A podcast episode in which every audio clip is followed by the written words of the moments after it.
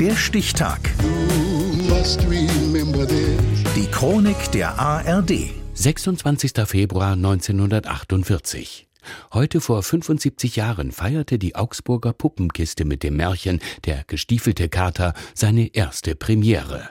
Sifora Rubina.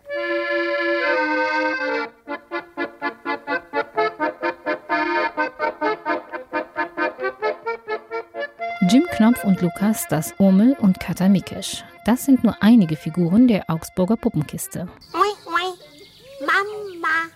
Was hast du gesagt, Urmelkind? Sag's nochmal. Doch die Puppenkiste hat noch mehr in ihrem Repertoire. Ich bin Erda, allwissende Erdgöttin. Richard Wagners Der Ring des Nibelungen. 2018 inszeniert als Stück der Augsburger Puppenkiste, aufgeführt mit 32 Marionetten. Die insgesamt 16 Stunden des Originals wurden auf zwei Stunden komprimiert.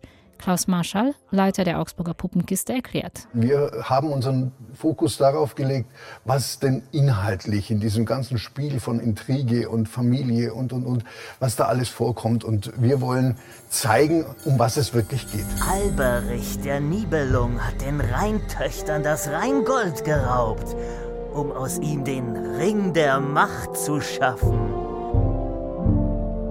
Die Marionetten singen keine Arien, die gesprochenen Texte sind mit Musik untermalt. Es ist das bislang größte Theaterprojekt der Augsburger Puppenkiste, die seit ihrer Gründung Märchen, Kinderstücke und auch ernste Schauspiele aufführt. Zum Beispiel Bertolt Brechts Die Drei-Groschen-Oper oder Mozarts Die Zauberflöte.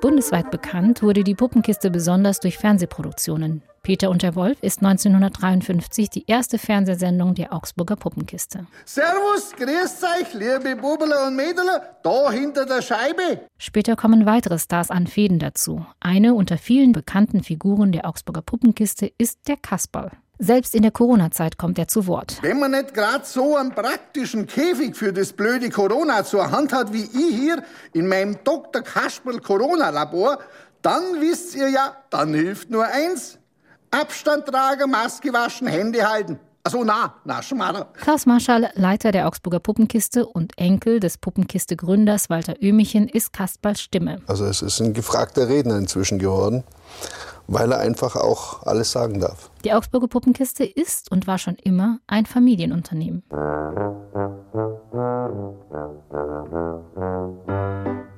Die Anfänge der Augsburger Puppenkiste liegen im Jahr 1940. Der Schauspieler Walter Ömichen wird als Soldat in einer Schule bei Calais einquartiert und entdeckt dort ein kleines Puppentheater. Damit unterhält er seine Kameraden.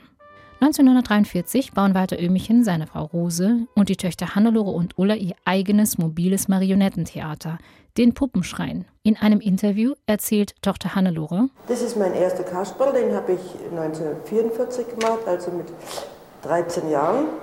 Mein Vater hat uns dann ein kleines Theater dazu gebaut. Und dann haben wir eben in der Schule gespielt, im Krankenhaus gespielt und so unsere ersten Theatererlebnisse gehabt. Nach dem Krieg findet Ömichens Marionettentheater ein neues Zuhause im ehemaligen Augsburger Heiliggeistspital. Mit dem Stück Der gestiefelte Kater eröffnet das Marionettentheater unter dem Namen Augsburger Puppenkiste am 26. Februar 1948 heute vor 75 Jahren. Der Stichtag. Die Chronik von ARD und Deutschlandfunk Kultur. Produziert von Radio Bremen.